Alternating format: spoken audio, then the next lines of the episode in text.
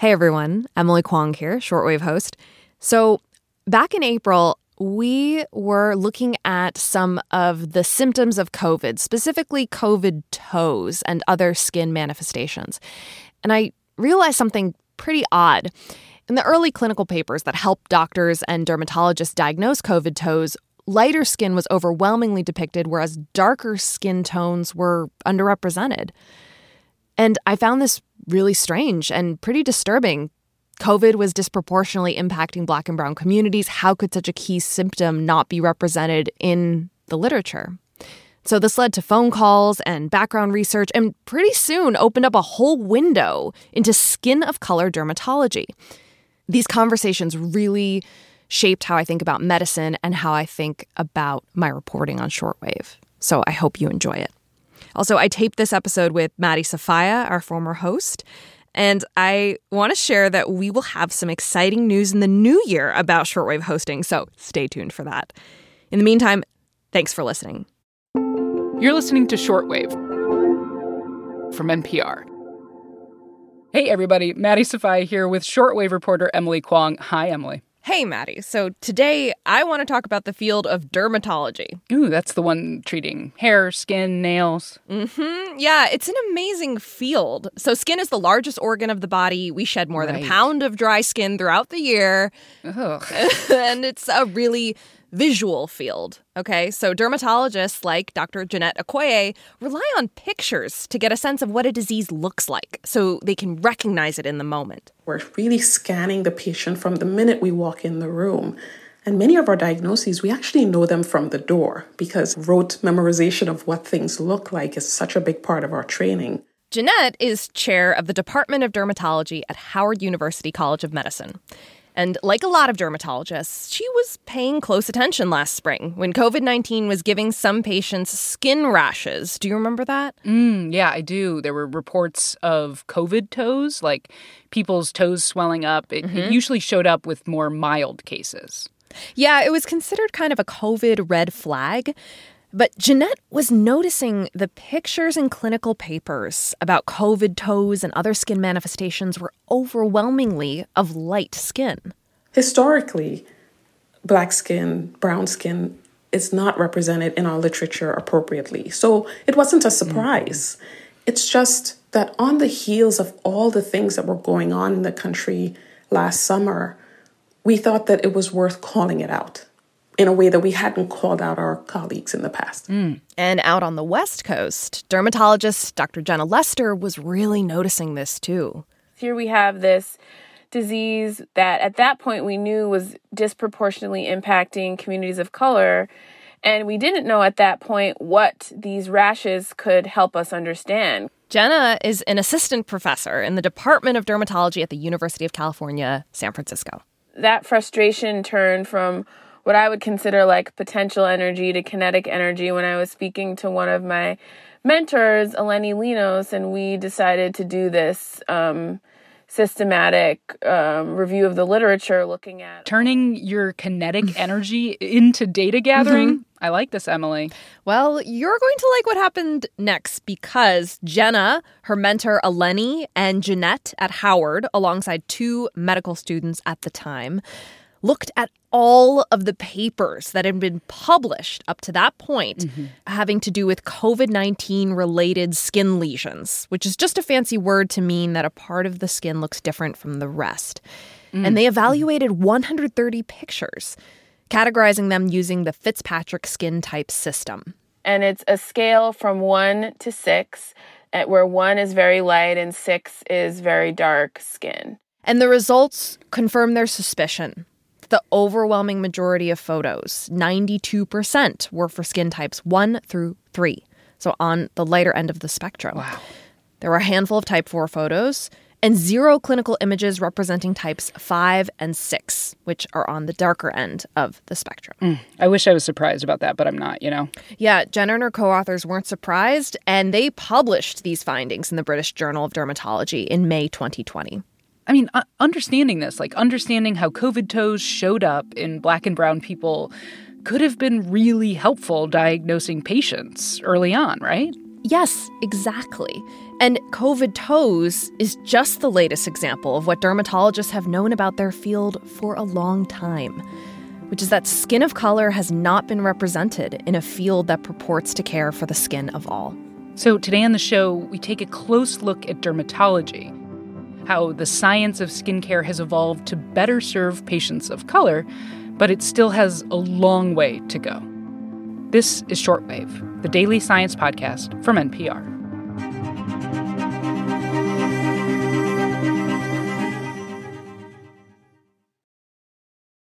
All right, Emily. So today we're talking about dermatology and skin of color. Right. And skin of color, by the way, Ginette tells me, is a term that not everyone uses. People say skin of color, people say ethnic skin, some people say multicultural skin or pigmented skin.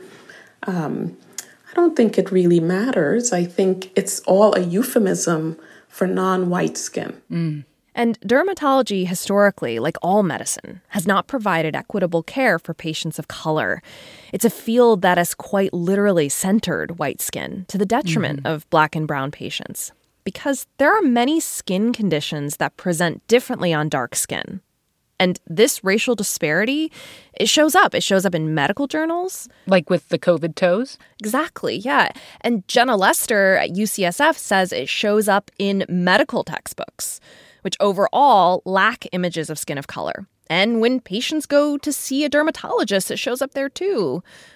Just listen to this commercial for psoriasis. Those itchy, flaky red patches you see on the outside could be a sign of inflammation on the inside. And in textbooks, they're described as salmon pink patches with silvery scale. That's the quote unquote classic description of psoriasis. And I hate the word classic because generally classic describes a rash as it appears in light skin. But on dark skin, Jenna says psoriasis can present very differently. Inflammation can look more purple in dark skin. It can look more magenta colored. It can even just be dark brown, um, several shades darker than the background skin tone. So, any condition that presents or manifests with inflammation um, can look significantly more subtle in dark skin and also just maybe a completely different color than you're expecting. So, Emily, how has this ultimately affected patients? Well, we have solid evidence of serious health disparities in dermatology. Mm. Lyme disease, all kinds of rashes, and cancers can go misdiagnosed or underdiagnosed in patients with skin of color. Yeah, and that plus all the systemic problems that create health disparity in the first place mm-hmm. can lead to poorer outcomes too. Yeah, for example, Ginette says a certain type of lymphoma called mycosis fungoides is easily misdiagnosed as eczema or some other benign skin condition if you don't know what to look for. Many of the photographs in our textbooks and our journal articles and lectures just didn't even include skin of color, so our eyes were not trained to find it in Black patients. Um, so, you know, that's one example of a disease that actually kills people when we don't find it in time. I mean, this is a really serious problem. And I know with melanoma, for instance, mm-hmm. the five year survival rate is lower with black patients. Yeah. Yeah. I'm glad you brought that up. It's around 66% for black patients, compared with about a 90% five year survival rate for white patients. And that's in part because it's not being caught early enough, right? Exactly. So there's disparity around skin conditions being diagnosed correctly, but also disparity in being treated correctly with the right injections or creams. That's actually one of the reasons Ginette got into dermatology in the first place. During medical school, I saw a dermatologist for a scalp condition, and he prescribed a medicated shampoo, and he told me to use it every day. And I thought, well, he must not know that black women don't wash their hair every day. And that really stuck with me. And when Ginette entered residency, which was 15 years ago, she went beyond her textbooks to source images of skin of color, taking whatever condition she was learning about in school and researching how it presents on dark skin. As I was trying to build my expertise in skin of color, I actually found this long, comprehensive journal article about skin of color that was written by Susan Taylor. And it sort of became my Bible during residency. I read it so many times. Okay, so Susan Taylor is a name I heard a lot in these interviews. Okay. She's a professor of dermatology at University of Pennsylvania and a trailblazer in her field, Maddie. I had to call her up for this story because we might not be talking about skin of color this way if it weren't for Dr. Susan Taylor's contributions.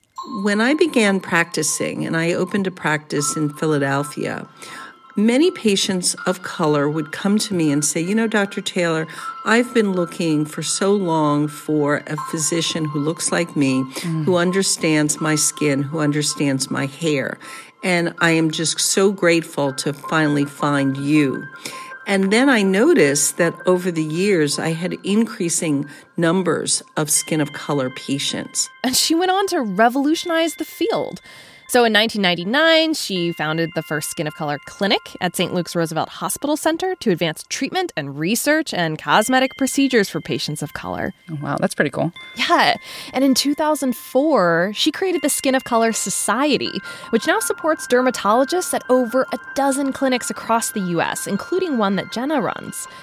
Susan basically built the foundation upon which today's dermatologists are standing. We're making great strides. Now, here's one area where the gap remains, and that is in the workforce, the skin of color mm-hmm. workforce. So, when we look at the workforce of dermatologists in the US, only 3% are black and about 4% are Hispanic. Yeah, wow, that's that's super low. I mean, I've heard that dermatology is one of the least diverse specialties in medicine. Yeah, only after orthopedic surgery. Now, those strides are real. Um, the textbooks used to train dermatologists have diversified over the years, especially the two big ones dermatology and Andrew's diseases of the skin. Uh, mm-hmm. Uh, the American Academy of Dermatology has been pushing to create an image bank and more training materials.